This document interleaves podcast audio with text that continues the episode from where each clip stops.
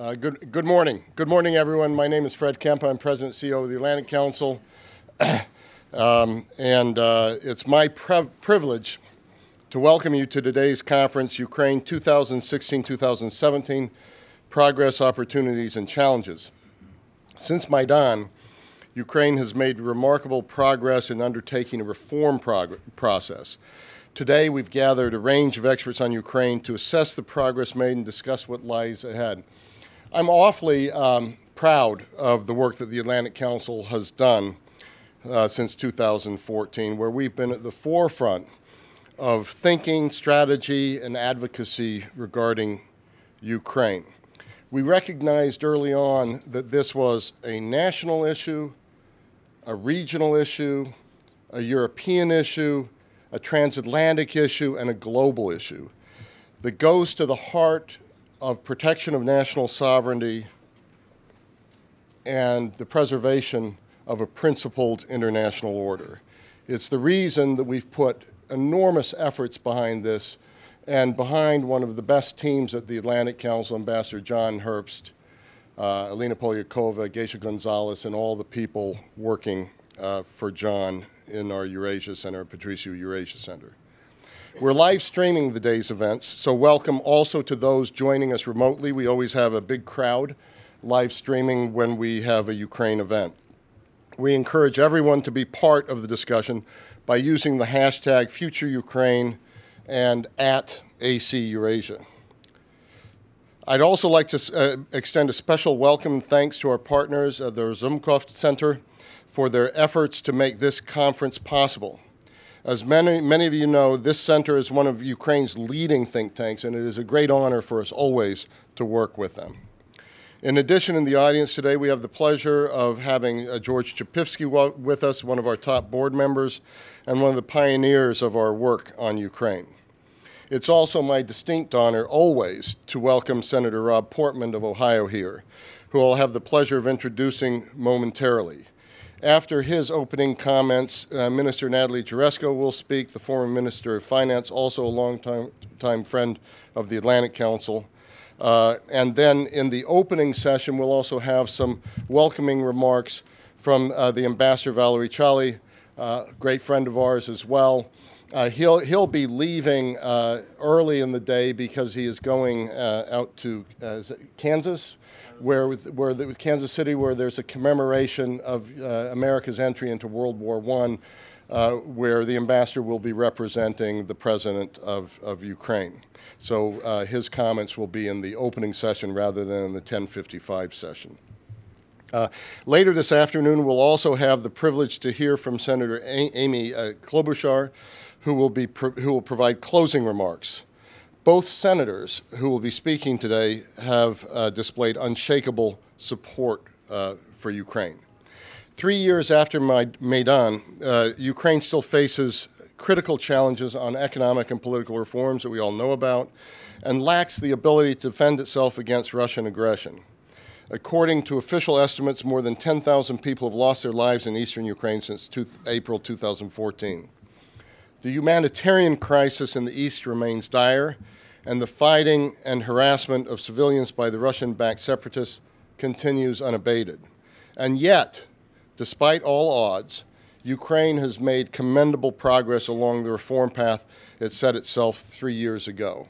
When you, when you understand the obstacles, it is all the more commendable. Today, we ask you, a very distinguished group of experts, scholars, and leaders, to look back on Ukraine's progress in governance and political reform, examine the ongoing war in Ukraine's east, evaluate Ukraine economy, all while looking to identify the opportunities that lie ahead. In 2014, when few think tanks were focusing on Ukraine, the Atlantic Council founded our Ukraine in Europe initiative within the Dinu Patriciu Eurasia Center. Since then, it has grown into one of the leading Ukraine programs in DC. The initiative has worked to galvanize international support for an independent Ukraine defined by secure borders and an enfranchised population able to determine its own future. Since 2014, we've made progress toward this goal through publication of reports such as Hiding in Plain Sight, That solicited 138, 138 million media impressions for the hashtag Putin at War. And we had 1.5 million downloads of this report in its Russian version, showing how much interest there was among Russian speakers of knowing what was really going on uh, with Russia and Ukraine. We also partnered with Brookings, the Chicago Council of Global Affairs, to issue the report Preserving Ukraine's Independence, Resisting Russian Aggression, What the United States and NATO Must Do, uh, Calling for Defensive Weapons for Ukraine. That won the University of Pennsylvania's Best Collaborative Think Tank Award. But we're not in this to win awards or get downloads of a report. We're in this to make a positive difference. And with all of you, I think we can continue to do that. We've worked to shine a spotlight on the ongoing crisis in Crimea and Ukraine's east by hosting numerous events. Most recently, we hosted a conference this past fall in the European Parliament with MEPs uh, Anna, uh, Anna Bildt and Anna Fotyga on Ukraine's humanitarian crisis, and last month with Congressman uh, Gerry Connolly and Steve Chabot on the anniversary of the illegal annexation of Crimea. Today's conference is a continuation in these efforts to galvanize the transatlantic community to ensure an independent, sec secure, and prosperous Ukraine. We know this isn't about one report, it isn't one, about one conference, it's an ongoing initiative that the Atlantic Council will stay with. Leading off today's discussion, I have the honor of welcoming Senator Rob Portman from Ohio. Senator Portman has shown impeccable leadership in supporting Ukraine and his people. He is the founder and co-chair of the Senate Ukraine Caucus and a member of the Senate Foreign Relations uh, Committees. He's one of the most impressive thinkers and actors on international policy issues in America today. Former U.S. Trade Representative who acted during his time in office to reduce barriers on exports, leveling the playing field for farmers, workers, and service providers. It's not the first time, Senator, that we've had you at the Council. Last year, you and your colleague, Senator Chris Murphy, uh, launched here your Countering Disinformation and Propaganda Act, an effort designed to help American allies counter foreign government propaganda from Russia, China, and other nations.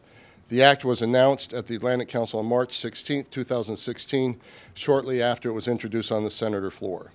Most recently, at the end of last month, Senator Portman introduced a resolution on behalf of Ohio's Ukrainian community condemning illegal Russian aggression in Ukraine and urging the U.S. president to maintain sanctions on Russia as long as these actions continue.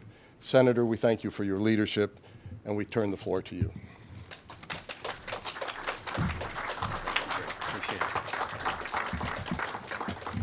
Fred, thanks very much. It is great to be back, and, and Fred is correct, uh, both about the Atlantic Council's key role uh, with regard to Ukraine, but also the fact that it was about a year ago, almost exactly, that I was here to announce our disinformation legislation, uh, which is now law, by the way.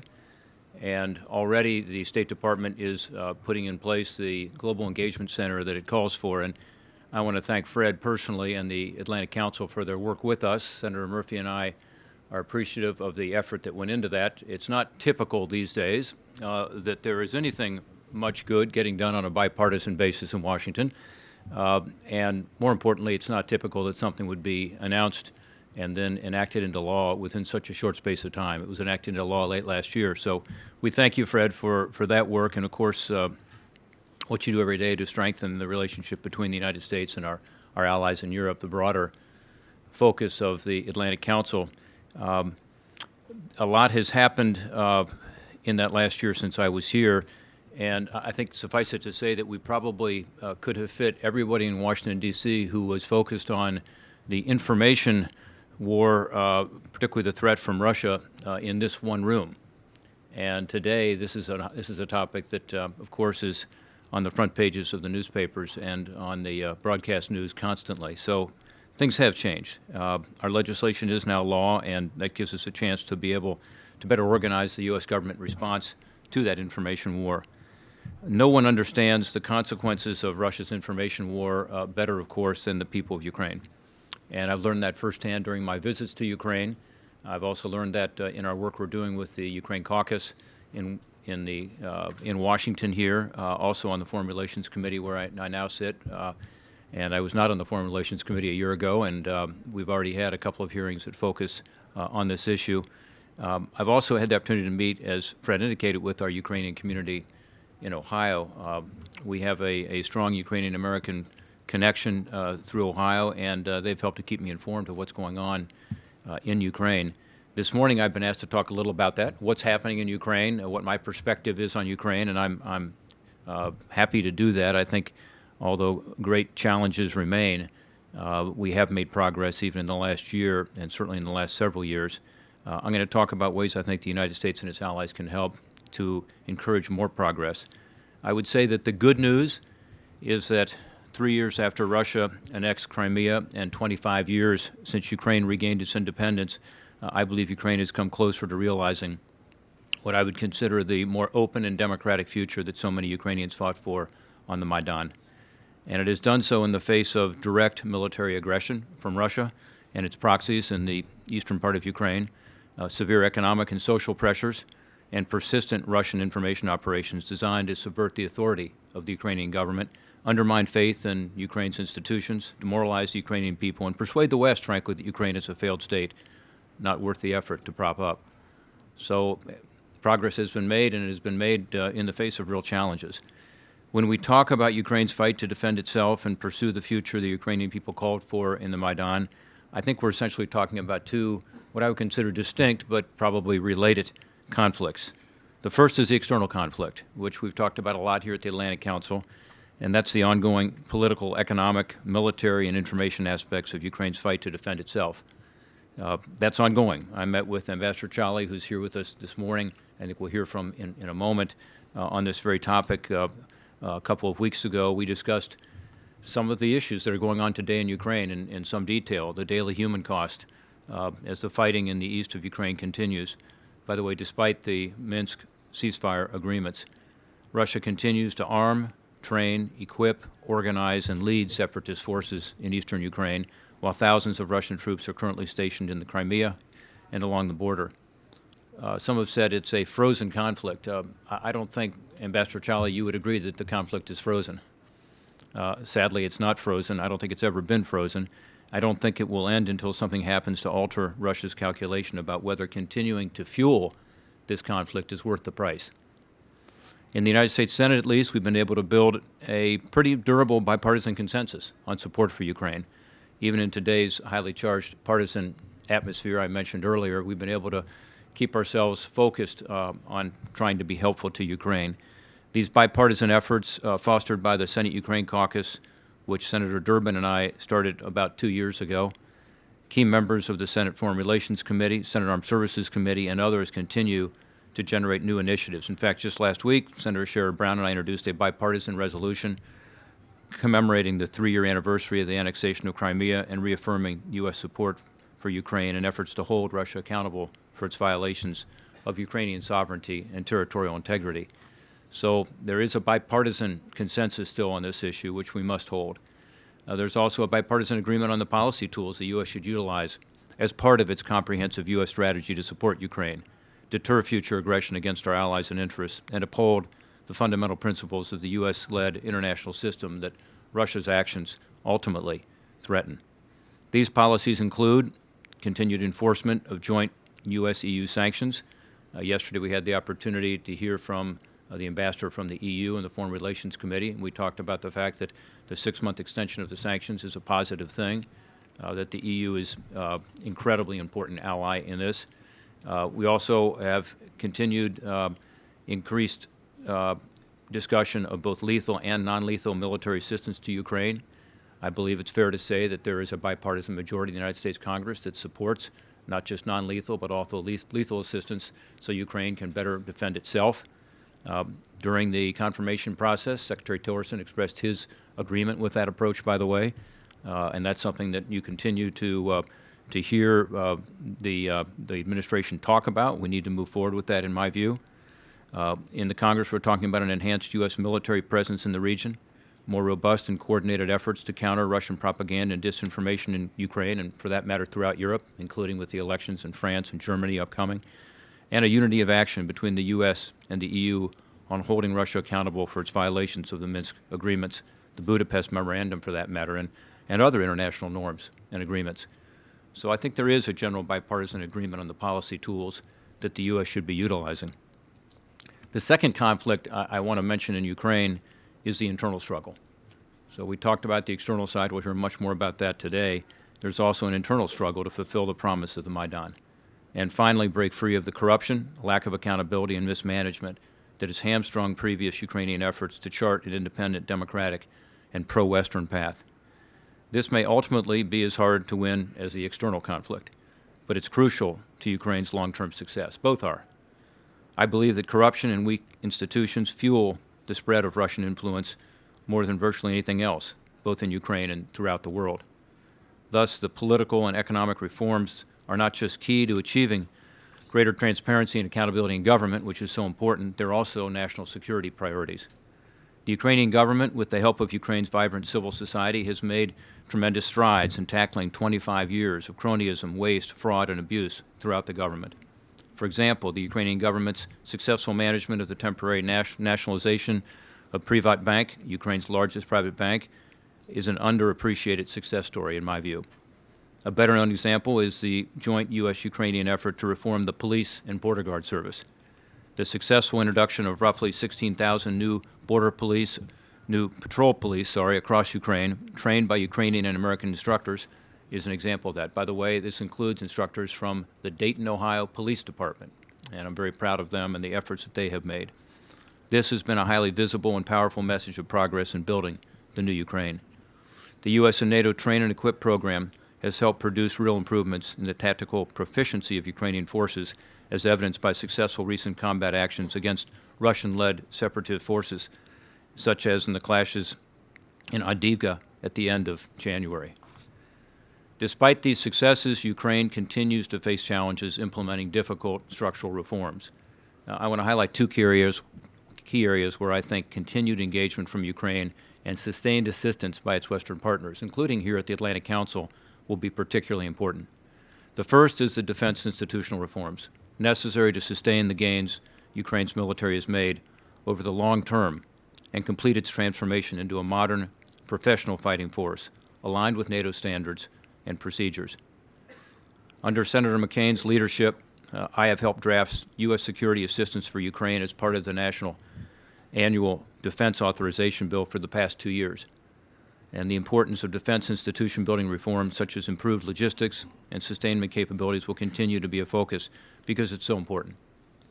For the first time, last year's military assistance package conditioned half of U.S. military assistance on successful progress toward implementing key defense reforms, such as civilian control of the military, greater parliamentary oversight, and budget and procurement transparency and accountability. The other critical reform priority I wanted to mention is the need for tangible, visible, and high impact results from Ukraine's judicial reforms and anti corruption initiatives. Ukraine and the United States have partnered on a number of projects to help reform the prosecutor's general office and judicial system and have helped implement promising new initiatives like the National Anti Corruption Bureau and the Specialized Anti Corruption Prosecutor's Office. I believe that successful prosecutions of corrupt high level officials or former officials or businessmen will generate meaningful momentum for President Poroshenko's reform agenda and demonstrate Ukraine's commitment to real and lasting reforms. After the Obama administration's somewhat belated and reactive response to Russia's aggression in Ukraine and broader reluctance to assume America's traditional leadership role in confronting and deterring security challenges around the world, not just in Ukraine, I know that many of you are anxious or curious to see what new approach the Trump administration might take to Ukraine, Russia, and America's role in the world. Um, I am curious also. Um, let me just uh, take a brief moment to share a few quick thoughts on how we might look at the road ahead. In my view, the new administration represents an opportunity, and it's an opportunity for a kind of real reset, uh, one that renews America's commitment to our European allies, including Ukraine, and rededicates American foreign policy to upholding the shared interests and values that underpin the U.S. led international system upon which our national security and economic prosperity absolutely depends. The President's got a really impressive national security team, in my view. Uh, this includes, of course, professionals like Secretary Mattis, Secretary Tillerson, Lieutenant General McMaster, Secretary Kelly, the UN Ambassador Nikki Haley, and even the Atlantic Council's very own, Fred. Um, to have Gov- Governor Jon Huntsman as our next ambassador to Russia is a very good sign, in my view. I think these are the kind of people you would want to have developing and executing the national security strategy we need particularly as it, relates to, as it relates to Ukraine. Some of you may know this, but General McMaster uh, literally led the Army's Lessons Learned project on Russia's new generation war doctrine and its application in Ukraine. So he's very familiar with the situation in Ukraine. In addressing a daunting array of security challenges around the world, one of America's enduring advantages over our adversaries is our alliances around the world. It truly is incredible. There is no nation in history that's ever been able to count on such a vast network of allies and partners around the world willing to go to war alongside U.S. forces, voluntarily open their markets to U.S. trade and investment, actively solicit our input and involvement in working toward shared goals, and agree to uphold shared interests, norms, and values. This is a tremendous strength that we have. To be clear, all of our partner nations need to do their part in upholding the shared burden that we have. Um, I do believe it's unacceptable that only five of our 28 NATO member states can be said to meet the required 2% GDP threshold for defense spending, as, as an example. Yet, at the end of the day, we've got to remember the pivotal role these nations play in helping us to confront an increasingly dangerous, complex, and insecure world, a task we would otherwise be left to do alone. We have to build our alliances. The values and interests we share are the glue that keeps this valuable network of friends and allies together. Thus, America is ultimately strongest when its allies are strong too.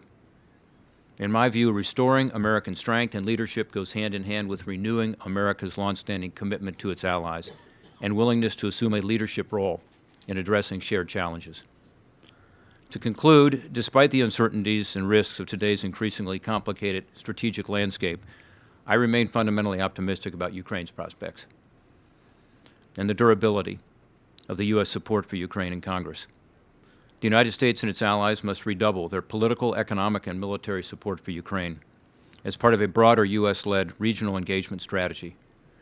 Ukraine should also continue to make progress on implementing its ambitious reform agenda, as I noted today. And its friends in the West should help empower Ukrainian reformers by using its assistance to incentivize the fulfillment of some of these key reform objectives we talked about. I appreciate the opportunity to come and talk again about Ukraine today. And, and again, Fred, thank you for your continued personal engagement and support and the Atlantic Council's uh, tremendous support for our disinformation legislation and our ongoing efforts to help Ukraine. Uh, Fred mentioned that we have uh, among us uh, a number of distinguished guests, guests. One I now have the privilege of introducing, uh, one of the best known of the Ukrainian reformers, someone who shares transatlantic values, someone who has served uh, both the government of the United States and the Ukrainian government uh, former Ukrainian Finance Minister Natalie Jaresko. Having met with her during her tenure as finance minister, I, I can attest to the valuable role she played in guiding policies and developing trust between President Poroshenko's new government and senior U.S. officials and members of Congress. By the way, she was always very frank in her discussions, which I always appreciate. Uh, she was important in developing that trust uh, between senior U.S. officials and members of Congress both, uh, many of whom were excited about the changes happening in Ukraine, but we weren't quite sure what to make of the post-Maidan Ukraine or its new government. I'm really pleased she's joining us today and look forward to hearing her perspective. Thanks again for inviting me to speak today, Fred, and we'll now turn to Minister Jaresko.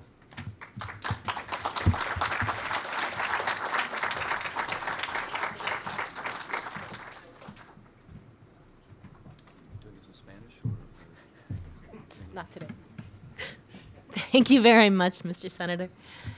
Th- my thanks to the Atlantic Council, uh, to the Razumkov Center, and to all of you today for coming to focus on a subject near and dear to my heart, and I assume to many of yours.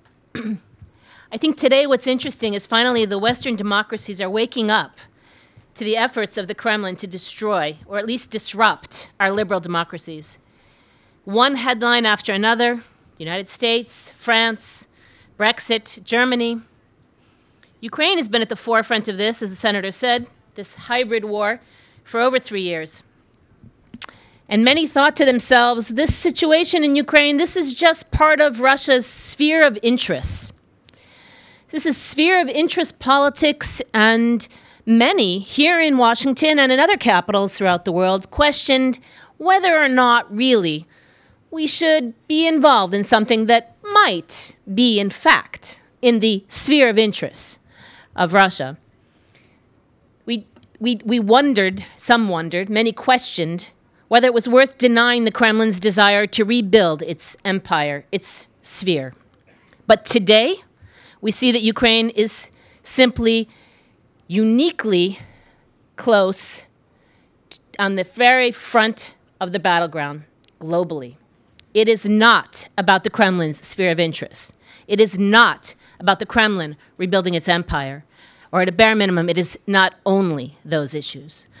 The world believed after the Cold War that the opposition to our liberal democracies, to our post World War II order, had been lost, that the communist system fell, and therefore we won.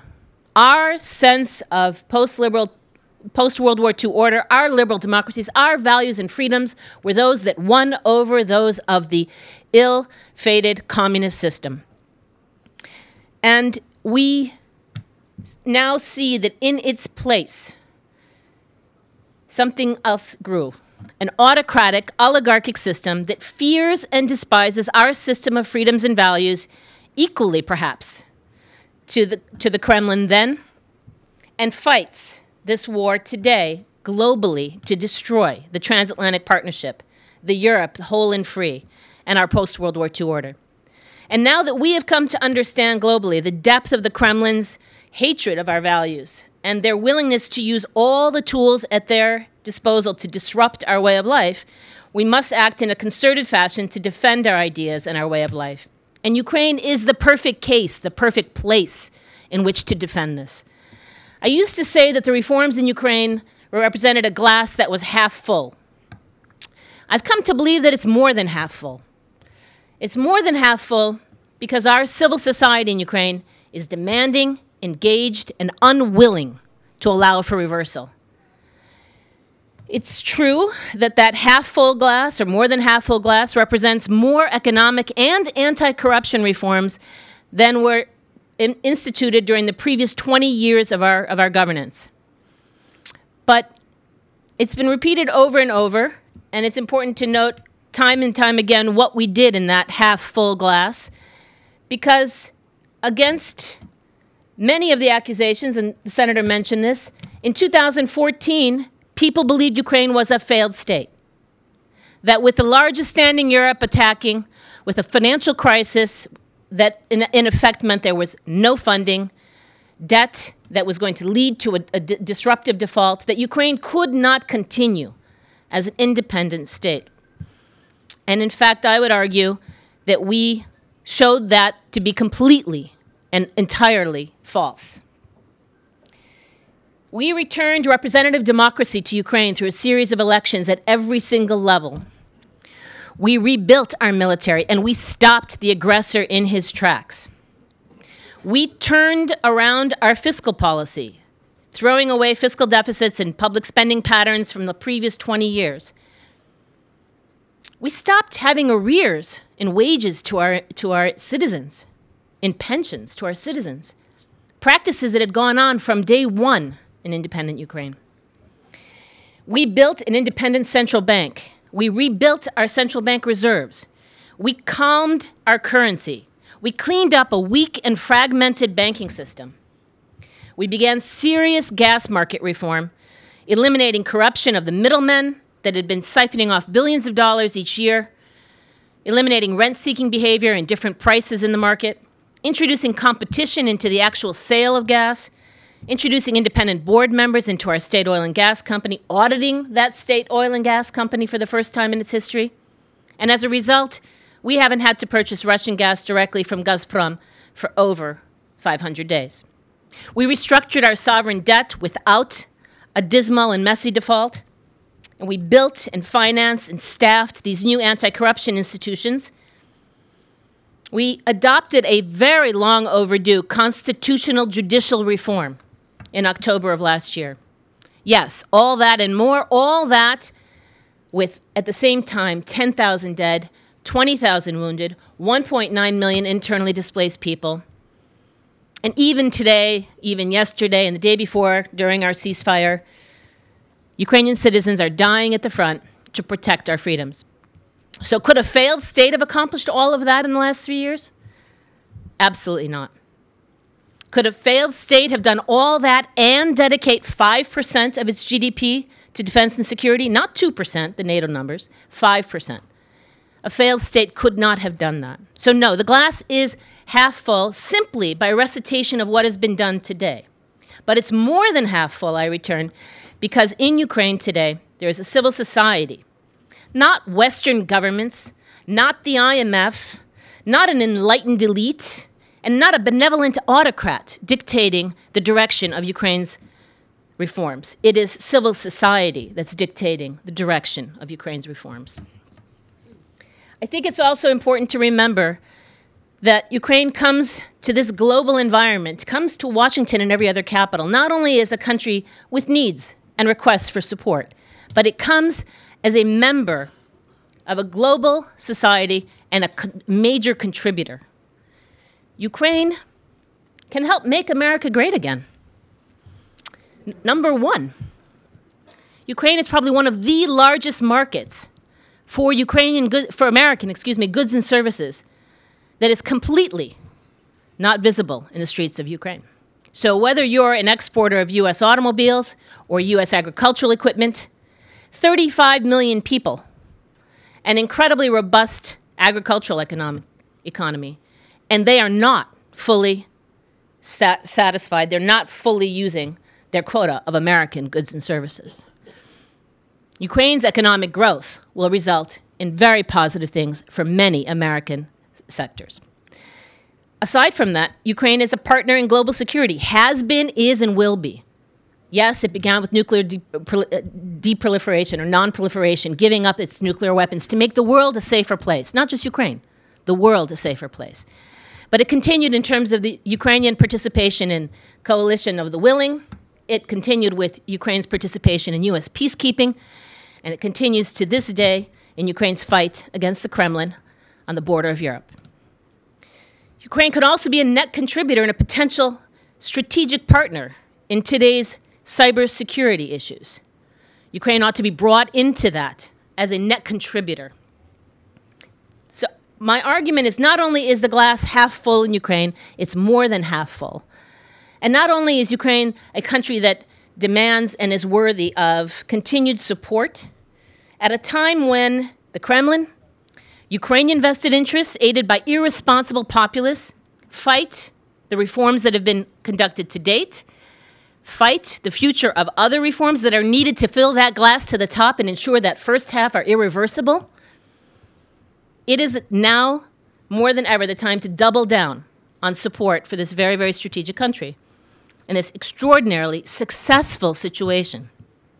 Aid and support the reformers, finance and guide the reforms, support civil society, support the Ukrainian military, support and invest in the Ukrainian people, in the Ukrainian medical institutions, medical hospitals, medical, uh, excuse me, schools, education, that which will make Ukrainians even stronger in their fight and in their role to be a partner in this post World War II liberal order. I fear that today many of our Western partners don't have any tools in their hands. And I'm, I'm all for conditionality, so d- mind you, I'm not suggesting anything comes free. Nothing comes free in the world. But I fear that many of our partners have to- no longer tools available. After the Maidan, the world came to us with support. The United States provided several billion dollars of credit guarantees. The European Union provided 1.8 billion euro in macro financial support. The World Bank came up with development funding. All of that, or most of it with one small exception, is been utilized. There's nothing else behind that. So today what we have is a situation where more than ever Ukraine has shown its capacity to use these funds, its capacity and desire to reform, and the fact that this reform desire comes from the bottom up, and the West does not have the tools with which to continue helping Ukraine. And so I urge Western governments to come up with those tools and come up with them quickly because the reformers need those tools to fight those vested interests, to fight those Kremlin interests, and to fight those who want to reverse these reforms. Together, Ukraine and the Western democracies can assure that Ukraine is the successful bulwark of our successful, valuable post World War II liberal order. Thank you. And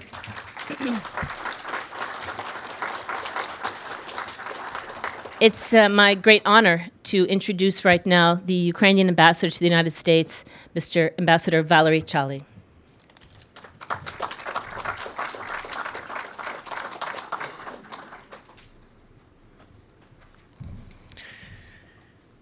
Good morning, Senator Portman, members of Ukrainian Parliament, President Kempe, distinguished audience. It's a great pleasure and honor to be here and you know to make such an uh, in such an important event to make open remarks.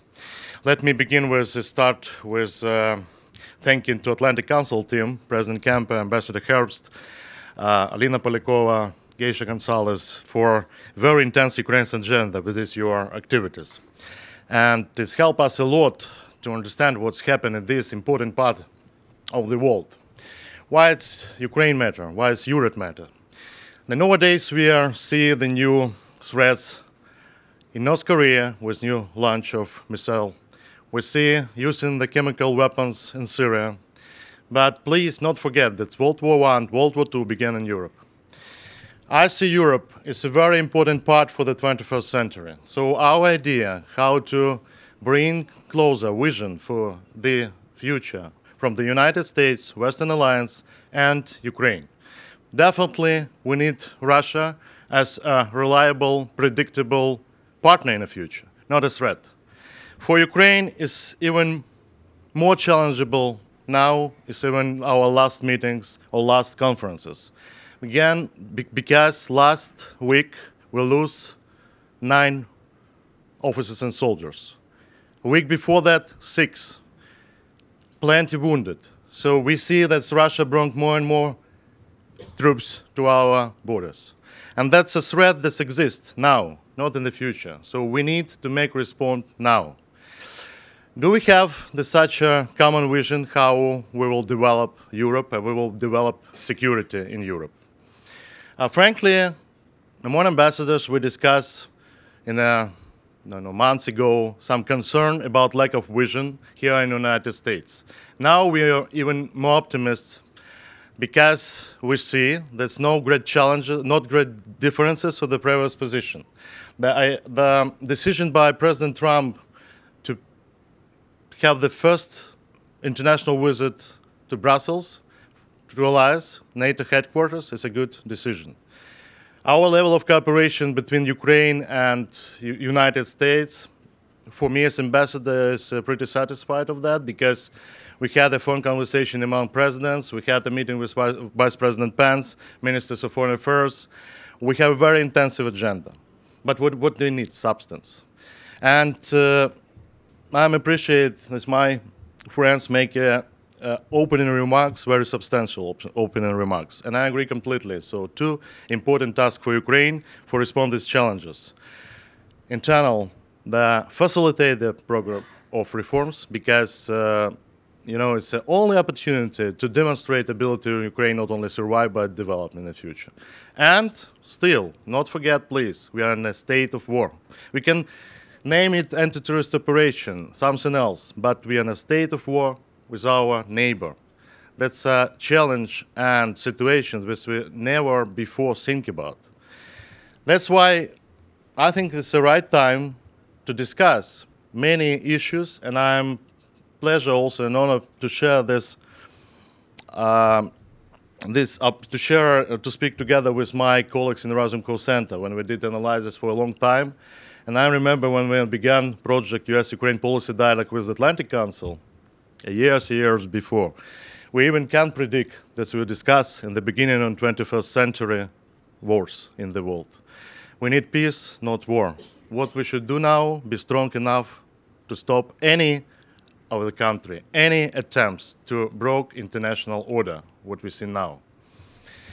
So I'm satisfied this, uh, with uh, bipartisan uh, support of uh, American Congress and new piece of legislation. We really appreciate for the new support 150 million for military technical cooperation. But what's important, not decrease or not cut this international activity and assistance for the new administration, because from my point of view, it could be a great mistake.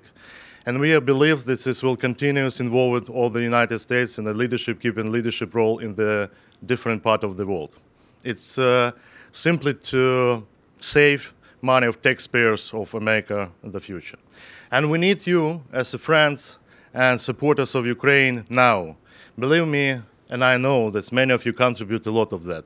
In the future, in the very next future, Ukraine will be a very active contributor and supporter of not only United States and our Western alliance, but all the world with people of goodwill. And finally, not less important, you are, will see new initiative in the very next months to maintain a peace or bring peace in Ukraine. But I, as ambassador of Ukraine, want to make the official statement. That's any decision with situation in Ukraine without Ukraine, without decision by Ukrainian people. So-called compromises with Russia, to giving up Crimea, to decide with uh, like a frozen conflict in Donbass, will not allow implement that. The only option for restore peace, withdraw Russian troops, we have all evidences of presence of Russian troops on our territory. Closing border, release hostages, and after that we can go for political decision. Thank you very much for your attention.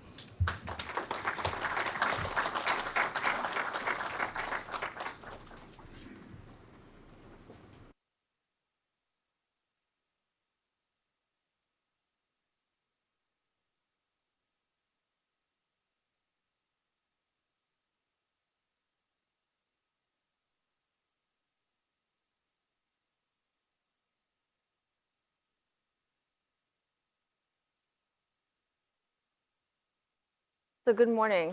My name is Alina Polyakova. I'm the Director of Research for Europe and Eurasia here at the Atlantic Council. And I just once again want to thank uh, Senator Portman, Minister Jaresko, and Ambassador Chaly for their opening remarks to this full day conference focusing on Ukraine. And of course, a big thanks to our partners from Kiev, uh, the Razumkov Center, which is uh, the premier research institute in Ukraine, uh, do a lot of uh, good analytical work on tracking what has been happening on the side of reforms. I just want to remind everybody that some of our panelists will be speaking Ukrainian, some will be speaking English. All of you should have headphones. Uh, if you do not, we can get you some. Uh, please uh, turn those on if you don't speak one of those languages. Uh, it's going to be number one for English and number two for simultaneous Ukrainian translation. So it's really my pleasure to introduce a distinguished panel uh, today to talk about reforms in civil society and government today. Uh, to my immediate left uh, is Mr. Pavlo uh, Pynzenyk, Pynzenyk uh, who is the deputy head of the People's Front Party uh, Political Council. And he is a member of the Parliamentary Committee on Rules and Procedures, so very well a position to give us a detailed account of the recent reforms on that front. Um, and to his left is, of course, uh, somebody we've seen here before, uh, who has been a great supporter of encouraging reforms in Ukraine, particularly in civil society, um, is Alexa Chopivsky, who's the executive director of the American Center for a European Ukraine. Was a longtime journalist before that, uh, and has spent quite a bit of time in Ukraine herself in recent years. So thank you, Alexa, for being here with us. Thank you. Uh, and then to Alexa's left, uh, we have uh, Professor, no, I'm sorry, uh, Dr. Yuri, Yuri Yakimenko, who is the Deputy Director uh, General and Director of Political and Legal Programs in the Razumkov Center, our partner in this conference today. Dr. Yakimenko holds a PhD in political science uh, from the National Academy of Sciences Institute of Philosophy, and we're delighted to have him with us here today. And then last but certainly uh, not least, uh, we have Professor uh, Victor Musika, who, Musiyaka, excuse me. It's sometimes hard to read English uh, when it's supposed to be Ukrainian. Uh, he's a research fellow with the Razumkov Center and has served as a member of parliament of the Verkhovna Rada from 2002 to 2006, uh, another tumultuous point in, in Ukraine's history. So thank you. Thank you for joining us uh, here today. So to begin, uh, we're just going to have a discussion for the next uh, 40 minutes, and I'll, I would like to bring in our audience as well to ask a few questions. Uh, so just as, as a reminder, you have translation. So uh, I'd like to begin, uh, Yuri, with you, if I can. Um, many have said, and uh, uh, Senator Portman said this again in his remarks this morning, uh, that Ukraine is fighting two wars. Uh, one, a military war in the Donbass against Russian aggression, and then a second internal war against corruption within Ukraine itself. Uh, since the Maidan Revolution of Dignity, the government has taken many significant steps to introduce more transparency. Uh, two specific reforms that uh, are often discussed and lauded here in the West is the e-procurement system, uh, which makes uh, transparent and accountable all government procurements. Uh, it's a huge accomplishment that many Western countries don't have. Uh, and of course, the e-declaration system that requires government officials to declare their assets uh, and is accessible to anyone, uh, to for you. These initiatives, uh, I think, have been shown as a sign of progress. Uh, we're often talking about them. But in your view, um, have they actually produced any significant change when it comes to this internal battle against corruption? Uh, yes, thank you, Chair. Uh, really, we are in a state of two wars. But uh, I would like to say that the second war is not only against corruption, it's only a part of this war. It's a part of war, it's a war for reforms. It's a war for our new future. And probably our success in this war is the uh, most important non military response to Russian aggression. Uh, of course, uh, uh, fighting corruption is a core component of this war. And those measures that you have uh, mentioned already are really very important because we started to clean up the system of governance and we started from the level of political corruption, first of all.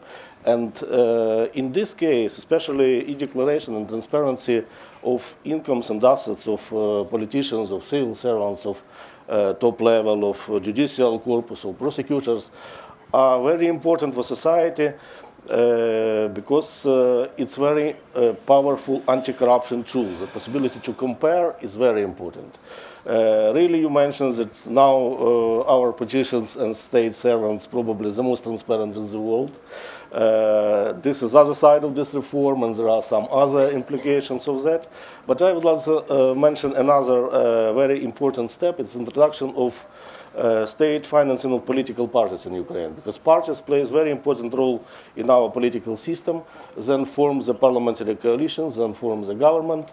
Uh, and together with this introduction of state finance to political parties, there are serious measures undertaken to make uh, clear party finance, electoral campaigns, party campaigns, so on and so forth. And uh, I think altogether those uh, steps are very important in fighting uh, corruption on the political level, and then going from the top to the bottom uh, to clean up the other spheres of society from corruption. So, in, in your view, is, is this the right path forward, the top down approach? Is that so? Should change begin at the top and then trickle down? Or are there other ways that we can think about this war? Uh, I think it's uh, really right approach because uh, people uh, taking the example of behavior from the political elite, from governmental elite, from elite in other spheres. And if uh, those elites exemplify the corruption approach, uh, then it uh, deeply uh, spread in society. So to start with society, to, uh, it's really necessary to work also with society. But I think to start with the top level, it's uh, for the beginning, it's the right approach. Correct. So just to follow up on that, we'll, I think, be talking about this topic the entire time of the panel. Uh, but we've seen also some, I think, uh, concerning public opinions in Ukraine. Uh, some polls have shown that many Ukrainians think that corruption is actually getting worse, and if not getting worse, that's not getting better. Why do you think that despite these uh, this progress, these very important changes, people still feel this way, your average Ukrainian? Uh, basically, uh, questions that people uh, got worse in their average living uh, doesn't depend uh, uh, directly from the level of corruption. Because probably it might be said that it's a result, of the social price of reforms. Because we grow the prices for gas, we grow the prices for uh, housing halls. We have a very high level of inflation that is not because of corruption, it's because of war, as the war spending, and so on and so forth. We have a set of social and economic factors that uh, people to feel worse than before. Uh, and another story is that uh, during the Maidan there was a huge level of people's expectations of that Maidan will uh, immediately drive them to reforms to the better living. Uh, it happens in the other way, and uh, so the level of disappointment is also very, very high now. Uh, but at least on the results of opinion polls, we observe that there are no more corruption than before when people answer directly on the questions of pollsters. So the level is the same, it's not the bigger. Uh, but another part of the story is that uh, this is really a problem that uh, is uh, uh, its importance uh, in media, and the media attention is also uh, feels that the people uh, start talking more about that. This is really a societal problem, uh, but in factual level, it's I couldn't say that it, it is more than before. Thank you. That's very interesting. Victor, if I could ask you to add to this conversation. So, continuing to talk about anti corruption reforms in Ukraine, uh, the NABU, the National Anti uh, Anti Corruption Agency that was set up, has been another hailed achievement for Ukraine. Uh, but again, recently we have seen that the NABU has come under a lot of political pressure uh, when carrying out its investigations. Uh, in your view, has this particular new agency been effective? And if so, how has it been effective? Я думаю, що е, ну, прошу вибачити, я буду українською відповідати. Е, Знаєте, всі хочуть отримати зразу результати е, роботи НАБУ. НАБУ створено е, в 2015 році. На початку я мав безпосереднє відношення до е, конкурсу по обранню директора НАБУ. Ми тоді провели величезний конкурс. 170 було претендентів. Е, І в кінці кінців ми зараз маємо НАБУ, на чолі якого стоїть директор пан Ситник. Одночасно було створено спеціальну антикорупційну прокуратуру. Треба мати на увазі, що після внесення змін до Конституції е, в минулому році прокуратура зовсім е, інше призначення тепер має. Вона, по-перше, не має загального нагляду. По-друге, вона підтримує обвинувачення е, в суді, і це теж має відношення е, і до спеціального антикорупційного прокурора. Вона також організовує і скеровує діяльність по проведенню досудового розслідування. І оце якраз зараз оці всі процеси, які відбуваються е, в сфері діяльності е, НАБУ, Е, вони знаходяться під надзвичайно таким, ну буквально під мікроскопом суспільним. Всі чекають, що когось вже мають буквально, як у нас говорять, посадити. Особливо із сфери е, високих державних службовців. За цей час, поки НАБУ працює, воно фактично працює десь трохи більше року. Треба мати на увазі, що значить працює. Там має бути 700 е, чоловік в складі НАБУ. Із них е, десь до 200 детективів. І це тільки формування відбувається весь час і одночасно йде розслідування.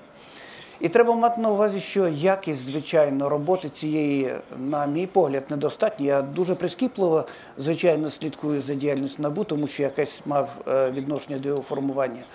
І маю вам сказати, що е, оцей тиск суспільний, увага до із е, засобів масової інформації до діяльності НАБУ призводить до того, що вони допускають і витік таємниці слідства. Е, Їм треба якимось чином аргументувати, що вони роблять щось і що у них є якісь результати, і відповідати на якісь, скажімо, на протидію з боку тих, хто під слідством. А З іншого боку, і е, е, представники е, громадянського суспільства, які працюють в сфері боротьби з корупцією, теж тиснуть буквально на цей орган. І тому я вважаю, що там, де вони, ось зараз вони почали працювати по ем, е, банківській системі, і тихо, спокійно собі ведуть слідство. І там я маю надію, що якраз і будуть результати. І тому я думаю, сьогодні ми, коли говоримо про перспективи НАБУ, як е, органу боротьби з корупцією, наскільки вони ефективні, ось в цьому якраз році завершується остаточне формування всієї системи е, цього е, органу.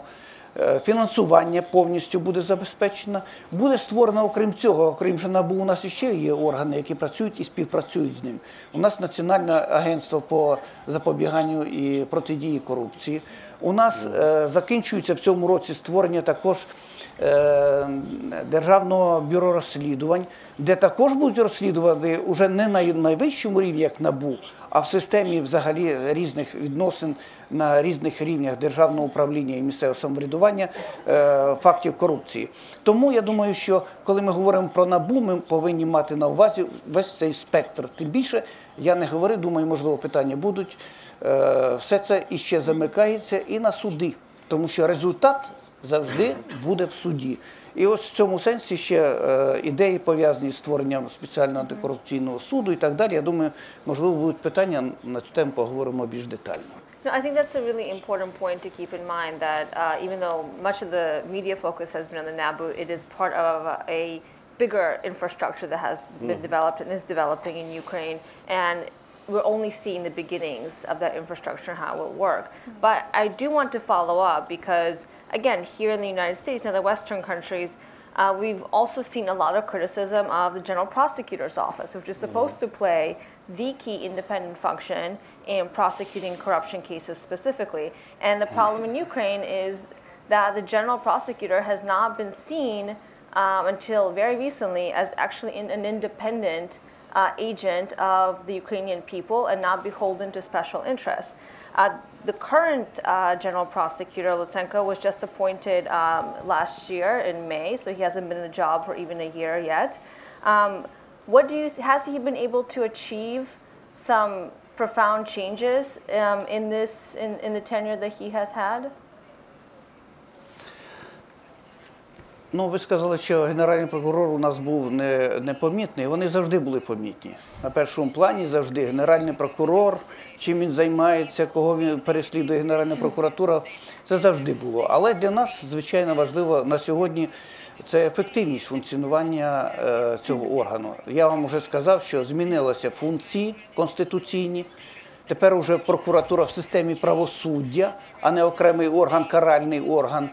Тепер вони займаються тільки обвинувачення, слідства і в системі правосуддя знаходяться. І от коли мова йде про генерального прокурора, звичайно, е, це доволі специфічна ситуація в Україні, коли у нас генеральний прокурор був призначений, не маючи вищої юридичної освіти. І ви знаєте, навколо цього, е, ну не знаєте, не знаєте, я вам тоді вас інформую, що навколо цього було немало е, різних не дуже приємних таких ситуацій, але в кінці кінців виходили з того, що я прекрасно сам знаю Юрія е, Віталійовича, нашого генерального прокурора, в різних іпостасях, проявах його політичних і так далі, що він готовий вести е, безкомпромісну боротьбу.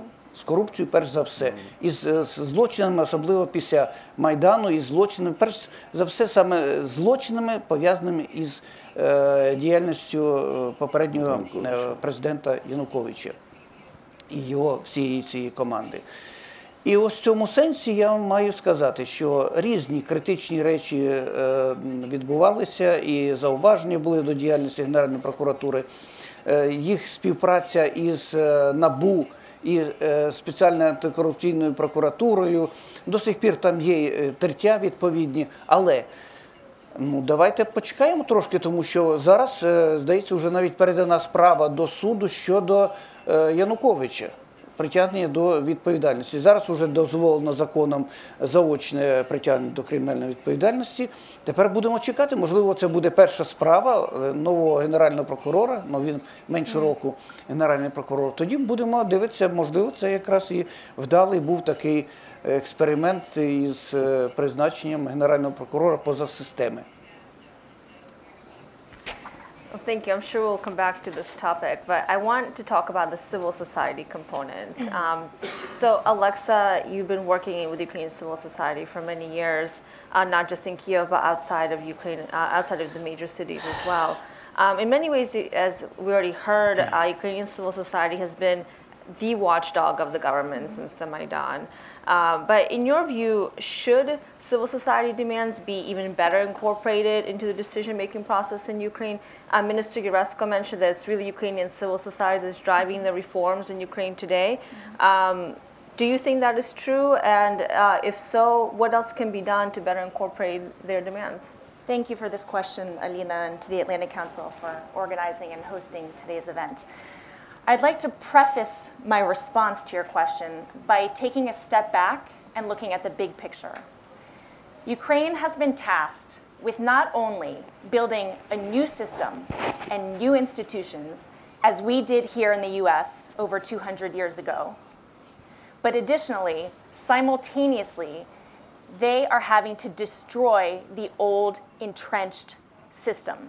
And these reforms really only took off three years ago.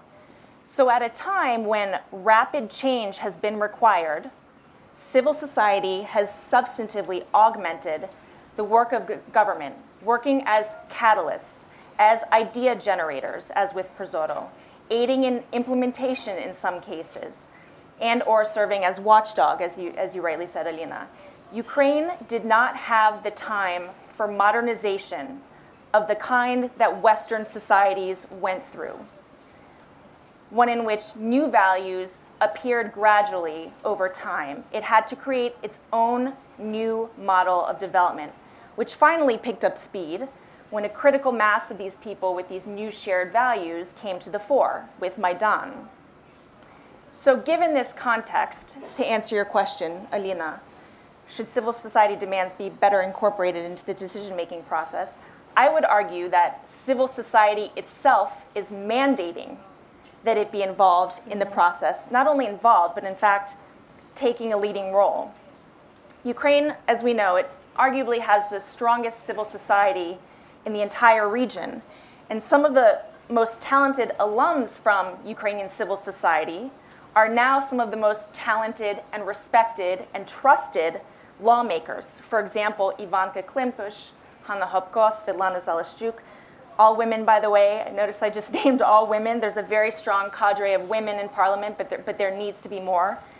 And they all came from civil society. So, in that sense, very organically, to answer your original question, civil society's demands and their priorities have, to a certain degree, infiltrated, and I use that word in the best possible sense, infiltrated the decision making process when it comes to reforms in Parliament. People like, like them were not in Parliament three years ago, and that in and of itself is a great leap forward.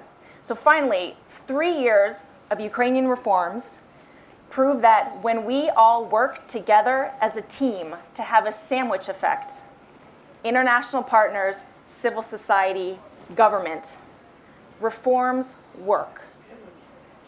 We here in Washington need to keep supporting Ukraine, continue the vigilance about reforms.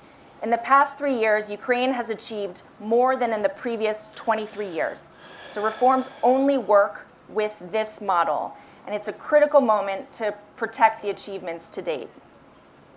Thank you, Alexa. I want to ask you about some bright spots, as you could say, um, in Ukrainian civil society. I mean, what you're describing, I think, is an interesting situation um, in my view, I tend to agree with you that uh, the government almost has no choice after the Maidan, especially. Uh, they have to listen to civil society demands or face the potential consequences of not listening. Um, but before I get there, you mentioned uh, the sandwich model, which we hear about a lot from Ukrainian civil society. Um, basically, this idea that you need uh, external pressure from the top, particularly from Western mm-hmm. governments, as well as bottom-up pressure of society uh, to make sure that you know the government does the right thing, basically. Mm-hmm. Um, but you know, one one question for you. So, do you think that um, without that top pressure, there's enough uh, robustness, enough momentum from the bottom up to maintain the, uh, I think, very ambitious uh, reform agenda that Ukraine has set out for itself. This is a hypothetical situation. I'm not saying that Western pressure is going away, but what is your, your take on that? I think that at this point, there is enough momentum to the degree that if it were to stop, Ukrainian civil society would not allow it. Hmm. And if I may, I'd like to give some concrete examples of this civil society that's thriving in connection with, for example, decentralization reform, with e-declaration reform, with the NABU creation, NABU, the Anti-Corruption Bureau. One shining example is Chesno. Chesno is a Kiev-based NGO. Chesno means honest or honestly. Um, but really, its work is substantively in the regions. They are very local. Their main mission is to promote key shifts toward transparency and accountability in politics, making elected officials accountable, and conversely, teaching people how to use their local officials. Uh, in one project, they gathered and analyzed information about local councilors, and out of 3,000 local politicians analyzed, they found that 1,300 of them were skippers. Skipper is defined as someone who attends no more than 35% of the sessions. Over 80% of these people failed to become counselors again. Chesno's campaign, this, uh, uh, this kind of shame and blame campaign, as I'll call it, contributed to their unwillingness to either run again or to their loss. Um, another impressive Chesno campaign was called Follow the Money, and it answered the following key questions What have local representatives done? How much have they earned? How much have the candidates spent on their campaigns? Why do we elect local representatives, and what do we do with them after the elections? For example, in following how politicians used, reported their income and expenditures, Chesno created an app which photo captures billboards across the country, hmm. geolocates them, and confirms whether parti- parties and, or candidates are reporting, per law, their expenditures.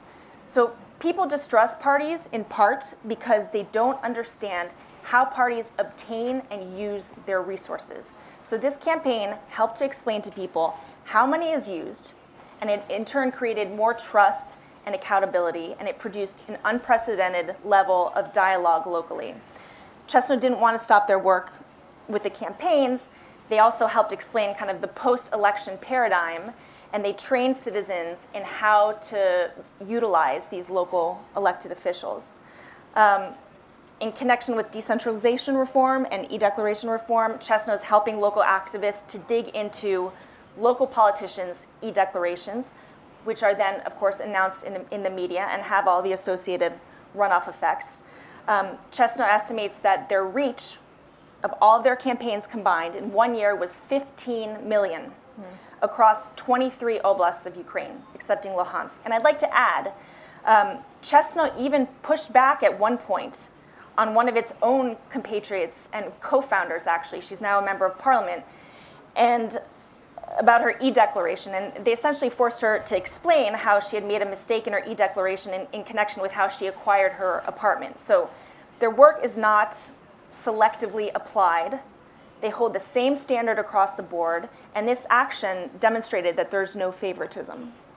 Thanks, Alexa. That's, that's an excellent example, I think, also of how civil society has been working across Ukraine and outside of Kiev uh, to make sure that people feel more connected to their local governments and understand um, how money is spent and where it comes from. Um, Ukrainians, I think, if, if anything, they're certainly ingenious uh, when it comes to figuring out how to marry technology and politics. Of course, the Maidan was an example of that. Um, so thank you. We'll come back to the civil society question. Um, I think there's many more bright spots that we could talk about. Uh, but I want to give uh, Pavlo the opportunity to discuss current politics. Um, you're, after all, the deputy head of uh, the People's Front Party's political council. Uh, so I want to ask you about current Ukrainian politics a bit. Uh, some in Ukraine today, saying they're disappointed with the pace of reforms, are calling for early elections uh, parliamentary elections. In your view, is this the right tactic to be pursuing at this moment? Дякую за запитання. Для того, щоб відповісти на нього коректно, потрібно послатися, напевно, на виступ е, моєї колеги пані Наталії Яресько і е, Юрія Якименка, які нагадали нам усім про те, що е, реформи, які були здійснені в Україні за останні два роки, зовсім не були солодкою цукеркою, скоріше гіркою пігулкою для українського населення. Вони призвели до істотного зниження поточного стану соціальних стандартів. Вони призвели до болючих процесів в банківській системі. Е, Вони призвели до е, майже критичної невпевненості в завтрашньому стані, економічному стані українських домогосподарств. Менше з тим вони заклали е, серйозні підвалини для просування на майбутнє, для сталого розвитку української економіки, українських державних інститутів. Але давайте спробуємо оцінити, а куди мав би з погляду нашого кола спілкування з вами, куди мав би рухатися подалі цей прогрес. Ми читаємо заяву Міжнародного валютного фонду, яка була видана нещодавно в зв'язку з е, виділенням Україні чергового траншу в рамках програми п'ятирічної програми співпраці з Україною. І там сказано, що ключовими реформами, які повинні е, відбутися в Україні ближчим часом, є реформа е, на ринку землі, тобто приватизація землі, і пенсійна реформа, одною з основних складових якої є е, підвищення ефективного пенсійного віку. Тобто Немає жодних сумнівів, що е, подібні реформи призведуть до спроби провести подібні реформи чинним урядом, призведуть до фантастичного спротиву не тільки всього парламенту, але й українського суспільства в основній її масі. Е, Немає жодного сумніву, що немає гарантій проведення цих реформ в принципі. А тепер давайте задамо собі один непросте питання. Е, Проведення позачергових виборів чи навіть чергових виборів приведе до влади ті політичні еліти, які будуть спроможні провести ці болючі реформи. Дуже малоймовірно. Два уряди, поточний уряд на чолі з прем'єром Гройсманом і попередній уряд на чолі з е, президентом е, прем'єром Яценюком фактично поклали весь свій е, запас е, політичної довіри на те, щоб провести реформи. Чи зможуть вони бути, чи зможуть вони знайти достойних спадкоємців? Чи є ці ось достойні спадкоємці, які готові прийти до влади і провести е, подальші необхідні на реформи? На мою суб'єктивну точку зору, ні. Тепер повертаючись до е, питання підтримки заходу е, для реформи, підтримки з боку заходу для реформ в Україні. Олекса згадувала про те, що е, важливою складовою е, взаємодії західних демократій з Україною є такий елемент, як тиск на уряди для того, щоб уряд був послідовний в процесі реформ. От в мене складається зараз таке враження, що е, цей тиск є, звичайно, дуже ефективною формою взаємодії, але треба бути дуже обережним з цим інструментом, тому що ми можемо опинитися в ситуації, коли уряд, який реформи здійснював, не знайде спадкоємців, які будуть її продовжувати. Тому що громадські організації, громадський сектор, який дійсно дуже добре розвивається в Україні, безумовно цих спадкоємців знайде. Тобто критиків е, влади, критики влади збережуться, навряд чи вони прийдуть до нового парламенту. А хто прийде до нового парламенту? Наші соціологічні дослідження показують, що великі шанси на проходження до нового парламенту мають такі політичні сили, з якими навіть розмова про такі реформи буде неможливою. Це популісти, це не тільки українська тенденція, це загальноєвропейська, загальносвітова тенденція. Це праві популісти, ліві популісти, це хто завгодно, але не прихильники подальшого розвитку реформ. Водночас у нас ще є шанс зробити, може і не максимум, але зробити те, що дійсно істотно вплине на е, стан справ в Україні. Ми багато говоримо про Національне антикорупційне бюро. А давайте задумаємося, яка основна маса кримінальних розслідувань розслідується наразі Національним антикорупційним бюро. Ці розслідування стосуються керівництва державних підприємств. А якщо ми за один рік, який залишиться до виборів, приватизуємо всі державні підприємства, то може й буде менше проблем в оцінці діяльності Національного антикорупційного бюро. І загалом ситуація покращиться. Тому моє особисте прохання до всіх, хто має стосунок до України і хто впливає на український уряд і на українських політиків, все-таки спробувати підтримати їх в тому, що дійсно матиме довгостроковий позитивні наслідки. І не підтримувати тих політиків, які пропонують панацеї в вигляді дострокових виборів, швидкої зміни влади, швидкої зміни політики. І от завжди запитувати тих політиків одне питання: в чому полягає ваша позитивна програма? Дякую. Thank you. Uh, so you mentioned the success of uh, the parliament in passing some key reforms. You already mentioned quite a few here on the panel. Uh, we, well, NABU is a separate issue, but e-declaration, e-procurement. Um, of course, we've also had a massive restructuring of the uh, the tax code of the energy sector. Of course, Minister Jaresko was responsible for a lot of those reforms. Uh, but what have been some of the perhaps more less known reforms that you can point to that uh, the parliament has been able to pass that you could tell us about that maybe we don't have a lot of media coverage of here in the West? Дійсно, дуже, дуже велика увага приділяється антикорупційній реформі, а при цьому приділяється антикорупційній реформі в тій частині, що стосується створення нових інститутів боротьби з корупцією.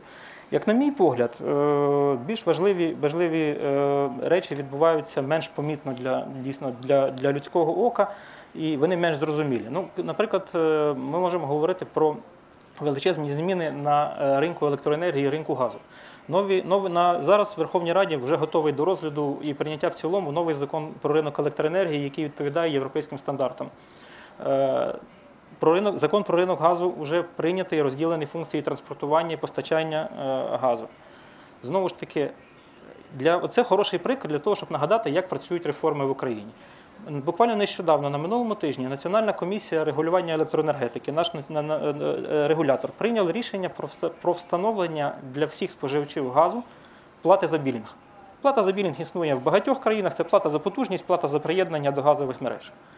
Е, негативний результат в громадській думці був настільки сильним, хоча це відповідало нашим, е, нашим зобов'язанням перед Міжнародним валютним фондом, негативний результат був настільки сильним, що і уряд, і президент були вимушені звернутися до національної комісії з закликом про відтермінування або скасування цього рішення.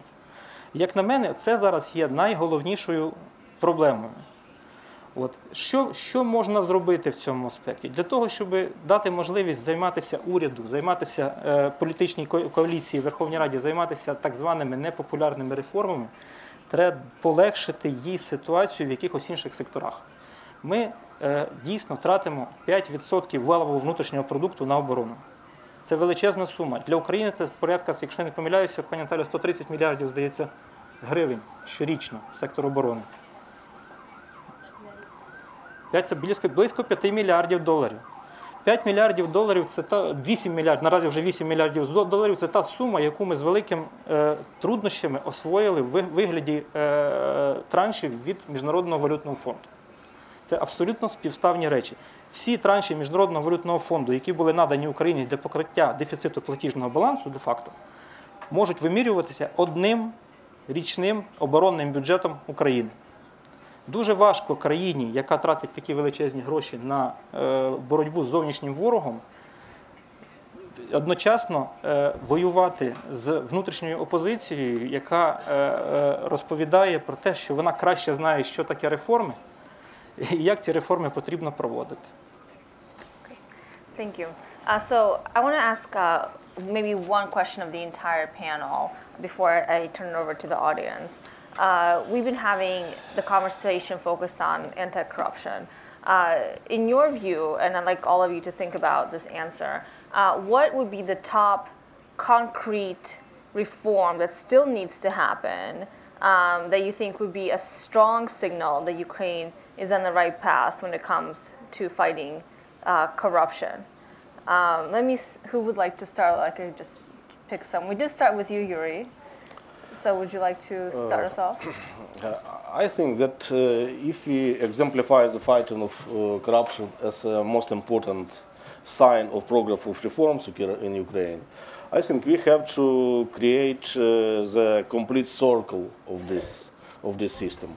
We have to bridge all the gaps that exist within the system, and we have to construct the completely uh, coherent system of uh, from the very beginning till the end. Uh, so starting with the anti-corruption bureau and then prosecutor's office and then we step by step coming to judiciary system. Uh, and it's directly linked to the reform of judiciary system and then we have uh, a complete uh, uh, this complete mechanism of how to how to guarantee that any corruptionist couldn't avoid a penalty for his deeds, and uh, in the same time you have to guarantee uh, the principle of uh, rule of law will be keeping in Ukraine, and the principle of presumption of innocence as well. So just to uh, very concretely, if you want, you, you mentioned the reform of the judiciary, which Yes. we haven't talked about. What would be a concrete reform that would uh, give confidence to the fact that the Ukrainian government is motivated to make sure the judges are autonomous and independent and are free from special interests. Uh, I think Viktor Lovrencich knows better. Fair enough. But I might come back to you because I want a concrete, concrete reform, a very clear step. So, uh, Victor, would you like to answer that question? Е, Ви знаєте, от те, що ви так як ставите питання, то це дещо, знаєте, от е, давайте яку реформу зробимо, щоб це зразу вирішити, Цю проблему. Ну не буває так. сфері Не буває такого так. Справа в тому, що це, як говорив правильно, я з ним абсолютно згоден Юрій Віленович, це е, завдання комплексне, це системна, це і е, хвороба системна державного управління, корупція. Це і системна має бути діяльність. Ну, от скажіть, будь ласка, приймають рішення, президент укази, Верховна Рада видає закони, потім підзаконні акти, постанови Кабмін приймає, потім ще підзаконні акти, потім іще. А ви знаєте, що саме там, коли змінюються закони, приймаються нові якісь підзаконні акти, все це є елементи, де вплива, вплив корупції буває. І от туди вони влізають таким чином, що їх прослідкувати, оці е, корупційні дії, дуже важко. Так я вважаю, що якщо з боку президента, Кабінету міністрів, Верховної Ради будуть перші такі е, кроки, які на, будуть зрозумілі для суспільства, що вони направлені на те, щоб контролювати, щоб там не, не відбувалося цих, цих дій, які створюють корупційні оці всі небезпеки. По-друге, я вважаю, що ось, е, якщо конкретно говорити, то нам необхідно вирішити питання із судом. Але я не думаю, що я, наприклад, не є прихильник е, створення антикорупційного суду. Тим більше, так як записано в законі, вищий антикорупційний суд, ніби один. А це має бути система. А ще краще, це мають бути судді спеціалізовані, які спеціалізуються на боротьбі із е, корупцією, на розслідуваннях і, е, в НАБУ, а вони розглядають ці питання. І аж до Верховного суду. І тоді оце перший може бути крок так як ви ставите питання, показовий, що вирішується питання з завершення цієї системи від розслідування до винесення рішення судом. I take your points, both of your points, that there needs to be a systemic effort, but at the same time, systemic efforts don't just come out of the blue. Uh, you need small steps to get there. Um, Да. And you know, I think the some of the issues that we face sometimes in Washington, we have these kinds of discussions, is that we get very little of those uh, small concrete steps. But Alexa, I saw you had uh, your hand up, so maybe you can fill us in. If I may, I'll take a little bit of liberty with this question, and instead of instead of naming a specific actual concrete reform, I'd like to suggest a mechanism, a tool for implementing reforms going forward, and that would be I'd like to address this question of talent. Ukraine has talent that I would argue is not being utilized as much as it should be. An example that comes to mind is um, post Euromaidan, a group of young professionals in their 20s and 30s who had all s- received Western educations. They came together and perfor- uh, created PGI, Professional Government Initiative, which is now the Professional Government Association, PGA.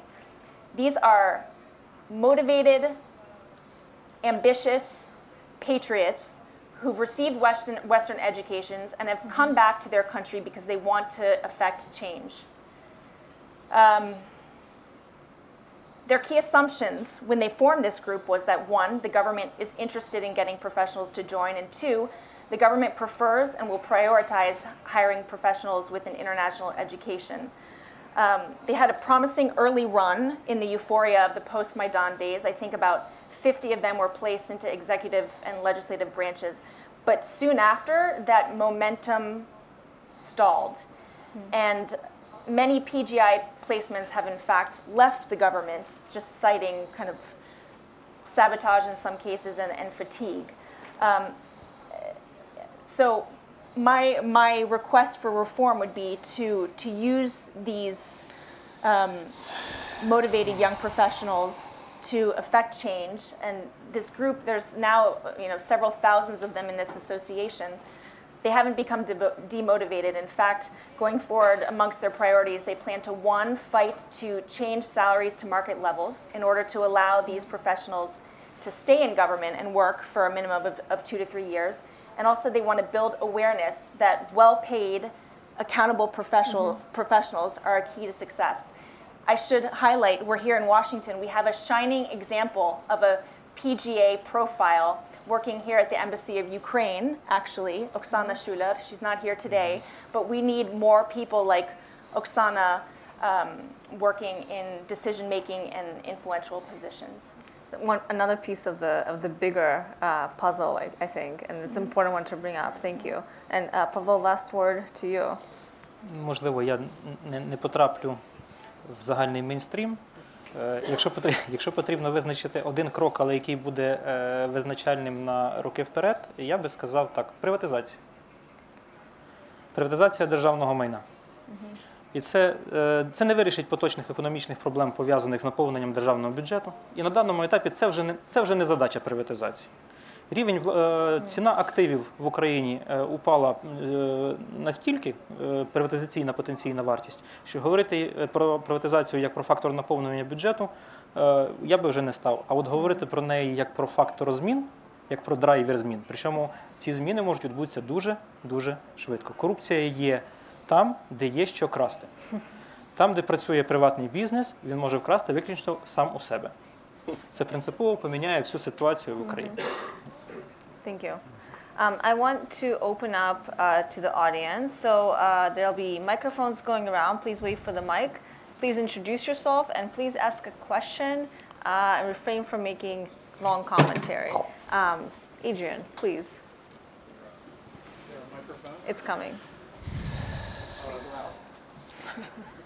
Yeah, so, uh,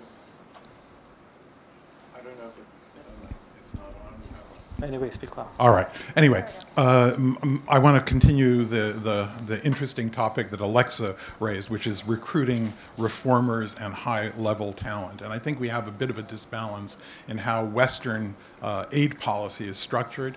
And uh, the greatest complaint now of reformers inside government is precisely the idea that wages are not of the kind that can sustain uh, people who have uh, capacity. And so when we see the failures of the procuracy, uh, and we think that until the beginning of this year they were making $200 a month as their base salary, it's now between $400 and $700, you can understand why it's very hard to recruit talented prosecutors and prosecutorial cases may fail not because of corruption, but or there uh, or someone bribing a prosecutor, but simply because talented people are not able to gather evidence, convey evidence, and and move it forward. The same thing in the judiciary, where uh, low wages were also a factor uh, in corruption. Uh, so the the you know in in my question is. Uh, uh, how, uh, how can one structure and reconfigure the aid package that would enable uh, more of the talent that is resident in civil society uh, to, uh, uh, to move into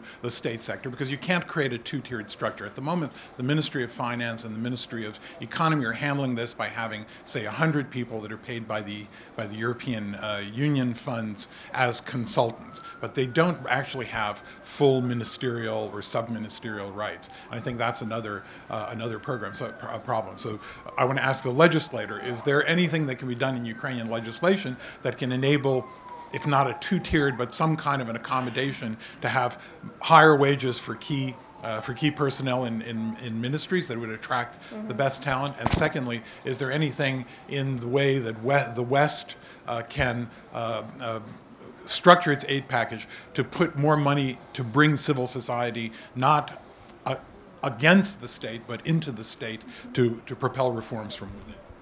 Alexa, do you want to start and then uh, perhaps? Yeah. After one? Okay. Е, Насправді в Україні прийнятий закон про державну службу. Здійснена доволі серйозна реформа цієї державної служби. Е, В неї визначено там, в тому числі і порядок оплати державних службовців. Так от, визначення порядку рі- рівня вірніше оплати державних службовців, праці державних службовців, незалежно від їхніх талантів. А ви знаєте, що державна служ- служба це доволі е, консервативна система, яка передбачає певне кар'єрне зростання, в залежності від якого здійснюється оплата праці. У нас були експерименти е, в уряді нашому з залученням іноземців. е, в уряд. Е, Їхня праця, праця оплачувалася, наскільки мені відомо, так само, як і праця українських службовців. Вони працювали, так би мовити, за ідею. Ну, менше з тим, експеримент довів, що краще системної роботи нічого немає. Е, Тому піднімати рівень оплати держав... е, праці державних службовців потрібно по всій системі. Можливостей вичленити найбільш талановитих чи найкращих, напевно, на цьому етапі нема. Політична, ну я не, не принаймні не вбачаю. Е, З політичної точки зору будь-які ініціативи, пов'язані з підвищенням рівня оплати державних службовців, сприймаються суспільством вкрай негативно. Не просто негативно, а вкрай негативно. Це викликає роздратування і фантастичний спротив з боку суспільства.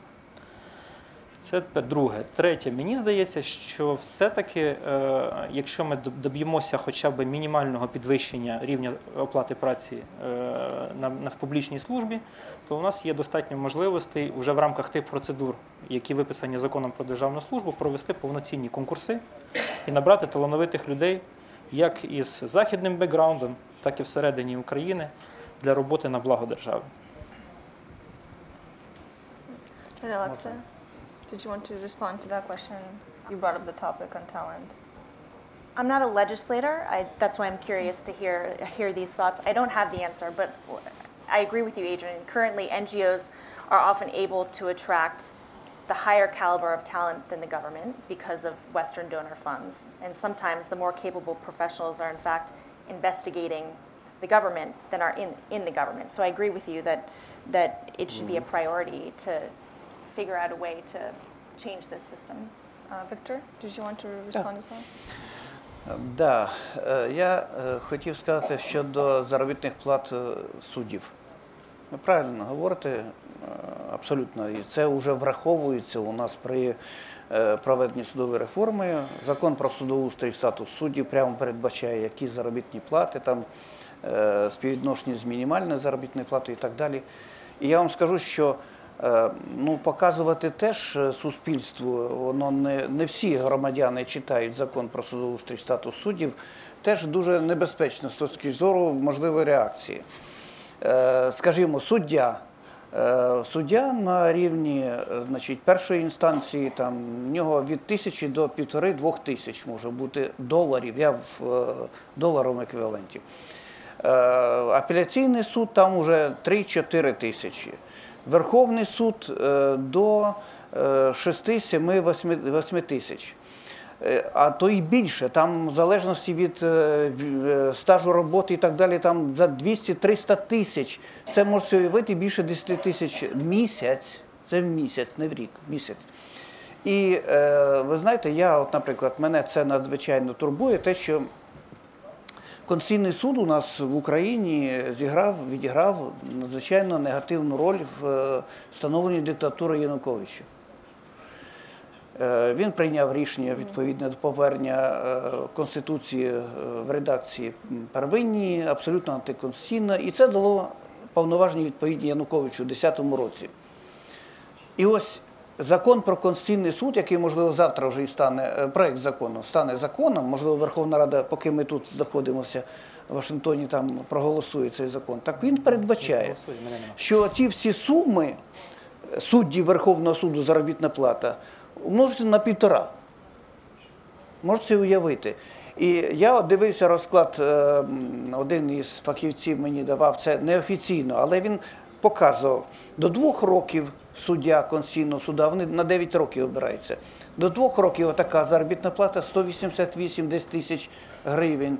Це е, уявіть собі.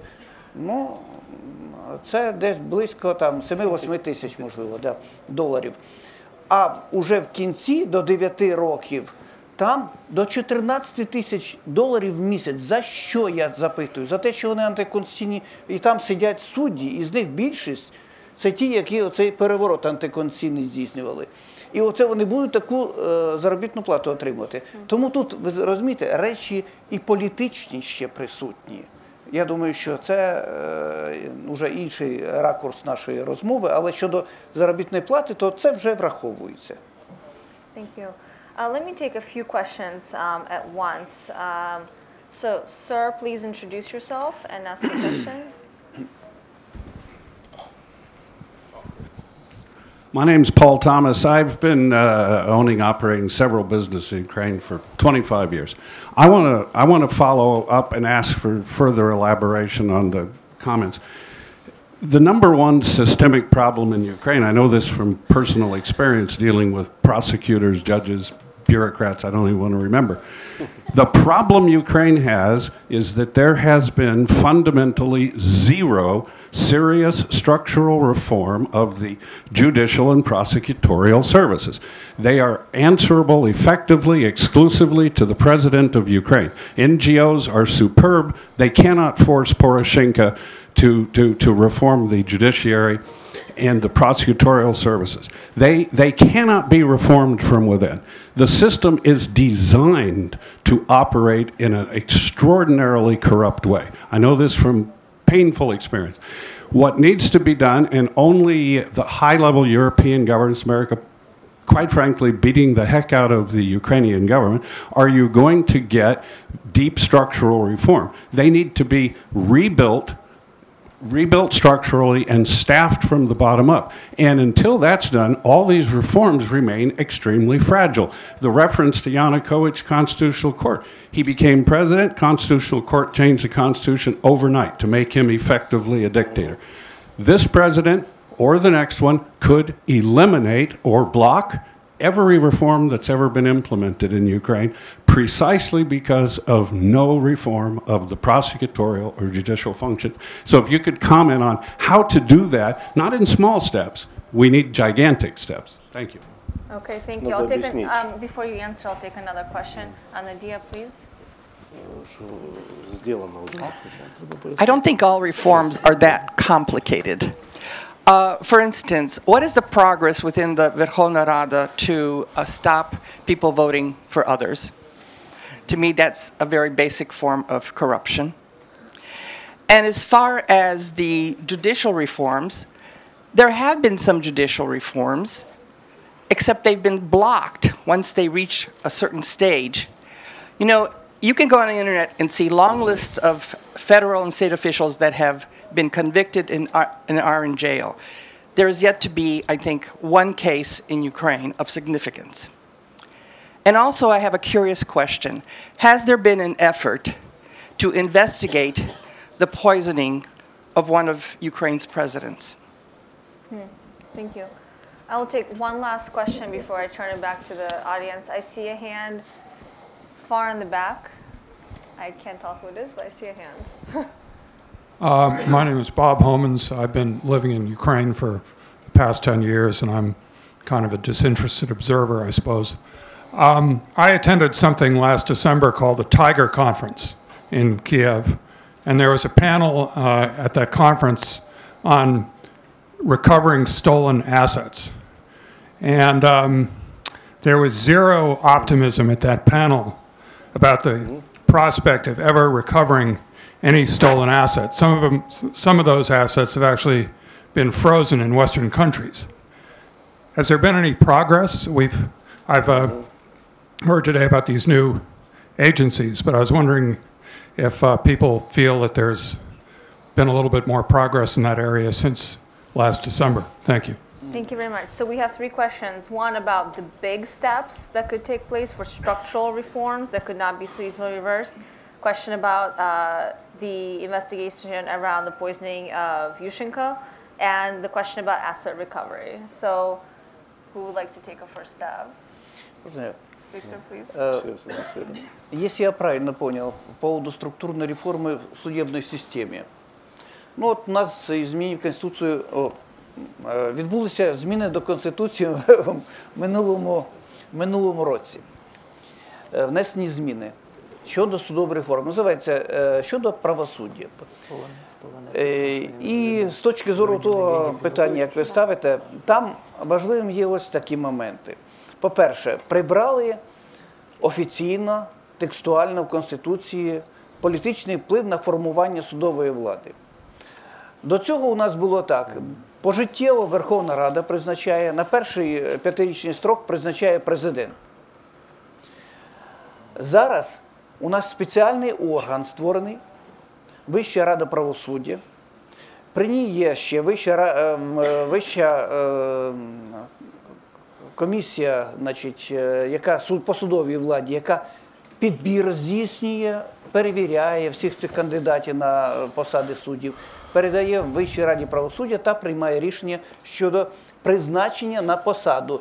І як у нас говорять, чисто церемоніально президент видає указ від імені держави про призначення цієї людини на державну посаду судді.